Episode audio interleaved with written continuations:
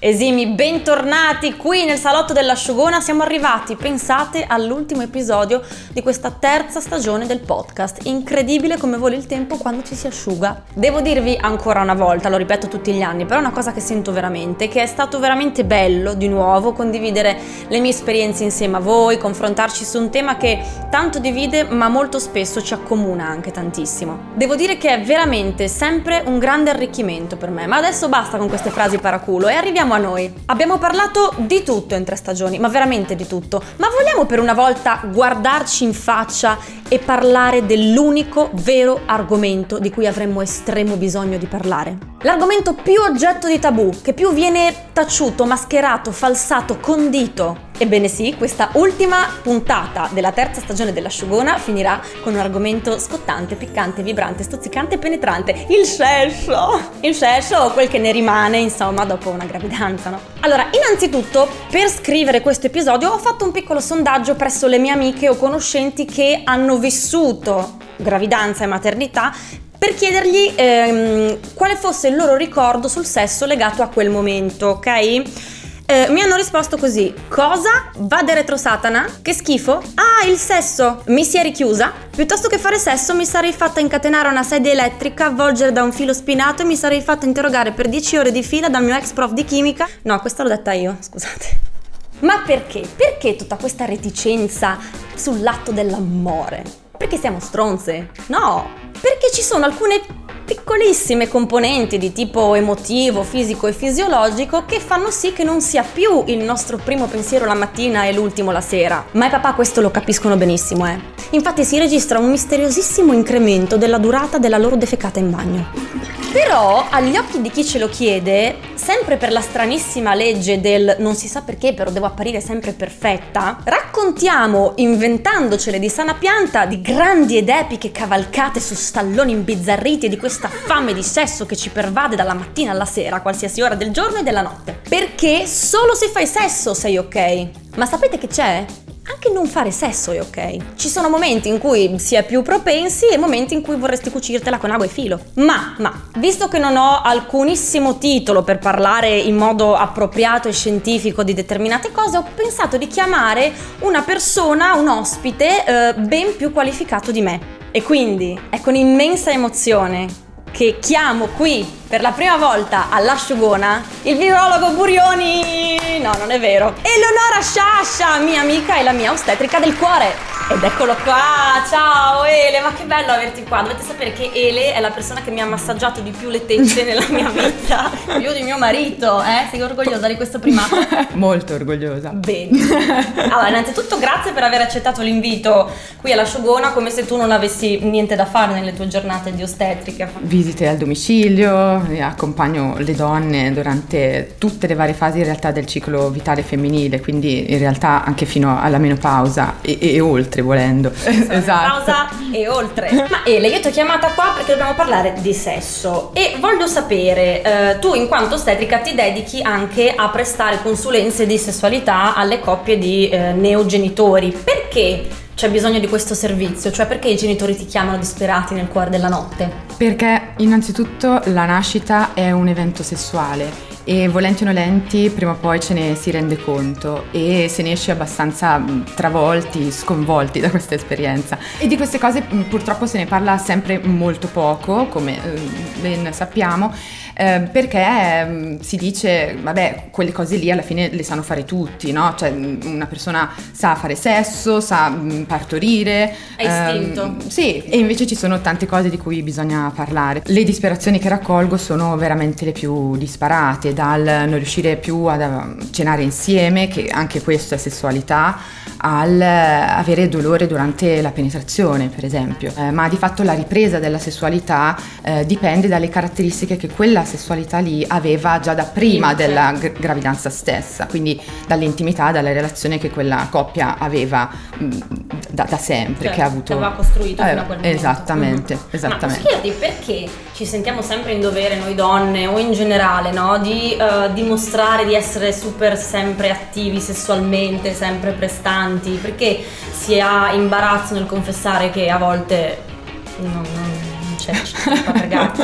Ma pe- penso per tantissimi motivi. Uh, in primis perché la performance uh, mi viene da dire è al centro della nostra esistenza oggi e quindi uh, bisogna essere eccellenti in tutto, dal sesso all'essere genitori. La donna ha piacere durante la gravidanza, prova diverse forme di piacere, il suo corpo cambia forma, certo, il suo sistema neuroendocrino si, si, potenzia e ecco di queste cose mh, di nuovo mh, se ne parla veramente poco perché non c'è una comunicazione vera tra donne libera, sincera. Eh, ecco, è importante eh, ricordare che una donna desidera avere rapporti sessuali in gravidanza e, oppure non desidera avere rapporti sessuali in gravidanza, è normale, ma come è normale nel resto della vita, no? mi viene da dire, nel senso che mh, non bisogna avere sempre voglia di fare sesso eh, oppure masturbarsi e tutto Grazie. il resto, ok? Eh, si, si può proprio stare tranquilli. Ma senti, e c'è dell'imbarazzo nella coppia quando vengono affrontati certi temi?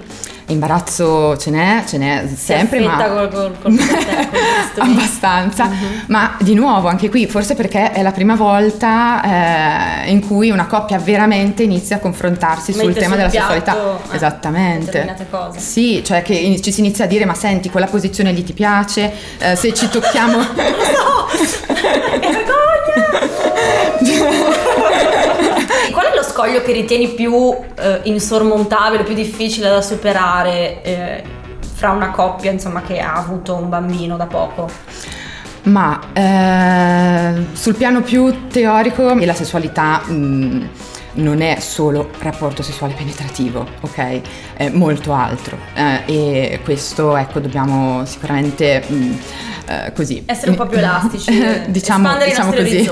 Esattamente. Mm. E poi eh, sicuramente sapere che il bambino se vive in un ambiente in cui ossitocina, endorfine circolano attorno a lui, eh, che è il famoso cocktail dell'amore, eh, sta bene, è sereno, dorme. Allora Ele, arriviamo al mio momento preferito, ovviamente senza fare nomi, ogni riferimento è puramente casuale, ma ti prego raccontami qualche aneddoto divertente che ti è capitato capitato di sentire con qualche neogenitore? Beh, mm, una mamma mi raccontava che non erano riusciti ad andare a comprare il lubrificante sì. e quindi mm, hanno utilizzato dell'olio che era rimasto in cucina misto ad acqua, ma olio è stato d'oliva? un po' un olio d'oliva. Oh! È stato un po' un disastro. No!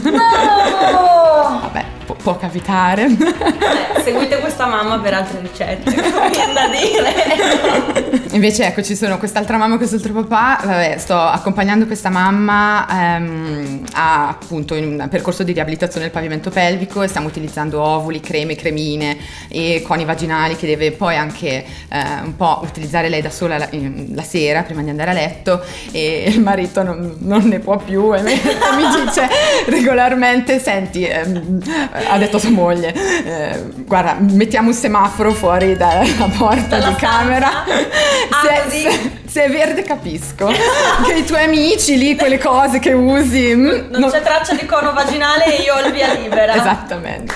Fantastico. Un, un tema che, che, in realtà, cioè una cosa che succede molto spesso e che mette anche un po' in difficoltà eh, è il momento in cui all'apice dell'orgasmo scoppio di ossitocina, donna super eccitata, tutto veramente wow, finalmente ce l'abbiamo fatta. Pff, latte dal seno oh, che no. Sgorga, e quindi lenzuola bagnate. Eh, ragazzi, è così buono. ecco, e quindi, quindi il marito le volte successive ha detto: Senti, organizziamoci perché se succede ci penso io, poppata di latte. No! Nel... Cioè, lo beveva lui? Vabbè, ragazzi, no? E le lenzuola vanno Lo consiglio anche io ogni tanto, sappiatelo. Volevo ehm, farti un'altra domanda legata al pavimento pelvico. Ma gli uomini sanno che cos'è il pavimento pelvico? Pensano che sia un tipo di parquet?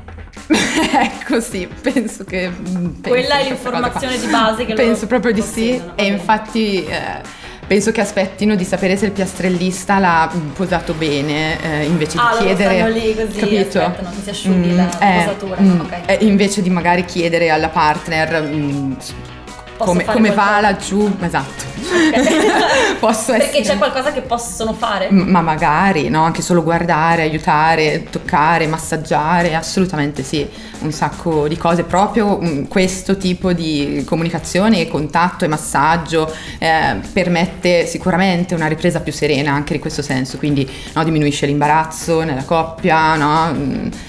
Ho una domanda. Vai. Scusa, esiste una donna sul pianeta che faccia gli esercizi per il pavimento pelvico che consigliano al corso preparto? tu ne hai mai conosciuta una? Sì, in realtà Vera- sì. Mi stai facendo passare per l'unica che non l'ha fatto? No, no, ce ne sono tanti. Daniele, l'hai fatto? Certo. Veramente? Sì. Cioè ti mettevi lì col pollice e il co- Non è vero sono tutte baggianate. Ci sono donne. Basta, chiudo in me stessa. Ele, non pensavo fosse possibile, ma mi hai asciugata tu. Cioè, abbiamo parlato, io credo, 47 minuti, sarà impossibile ricavarne un video breve, ma ce la faremo. Ti chiedo in chiusura, le domande sarebbero tantissime a me, se c'è qualcosa che ci tieni a raccontare alle mamme asciugone e papà asciugoni che ci, che ci seguono, se c'è una tua un po' morale della favola qualcosa che ti va di dirgli? Uno dei segreti a cui noi ostetriche teniamo di più è che la vulva e la vagina si trasformano si trasformano nella sessualità, no, il pene va in erezione e la vagina diventa accogliente nella sessualità. La vagina fa lo stesso tipo di trasformazione nel momento della nascita e chiaramente no, arrivando a 10 cm no, di diametro della testolina più o meno di tutti noi. No? Certo che queste trasformazioni eh, sono possibili se l'ambiente è, è, intimo, piacevole per quella donna e se c'è desiderio, se no di che sessualità è, no? mm-hmm. che rapporto sessuale è. Grazie Ele, eh, sono state dette un sacco di cose, io credo che un po' da tutto questo discorso si vinca il fatto che sessualità vuol dire tante cose e che non c'è una sessualità giusta, corretta, standard eh, a cui puntare prima o dopo il parto. Io credo che ogni coppia trovi la sua e che va sempre bene così. Assolutamente sì. Ciao dall'asciugone, ci vediamo alla prossima stagione da Eleonora Sciascia, eh, contattatela su Instagram, è bravissima, e, e dal signor Clitoride ovviamente l'appuntamento è all'anno prossimo, chissà quando. Ciao!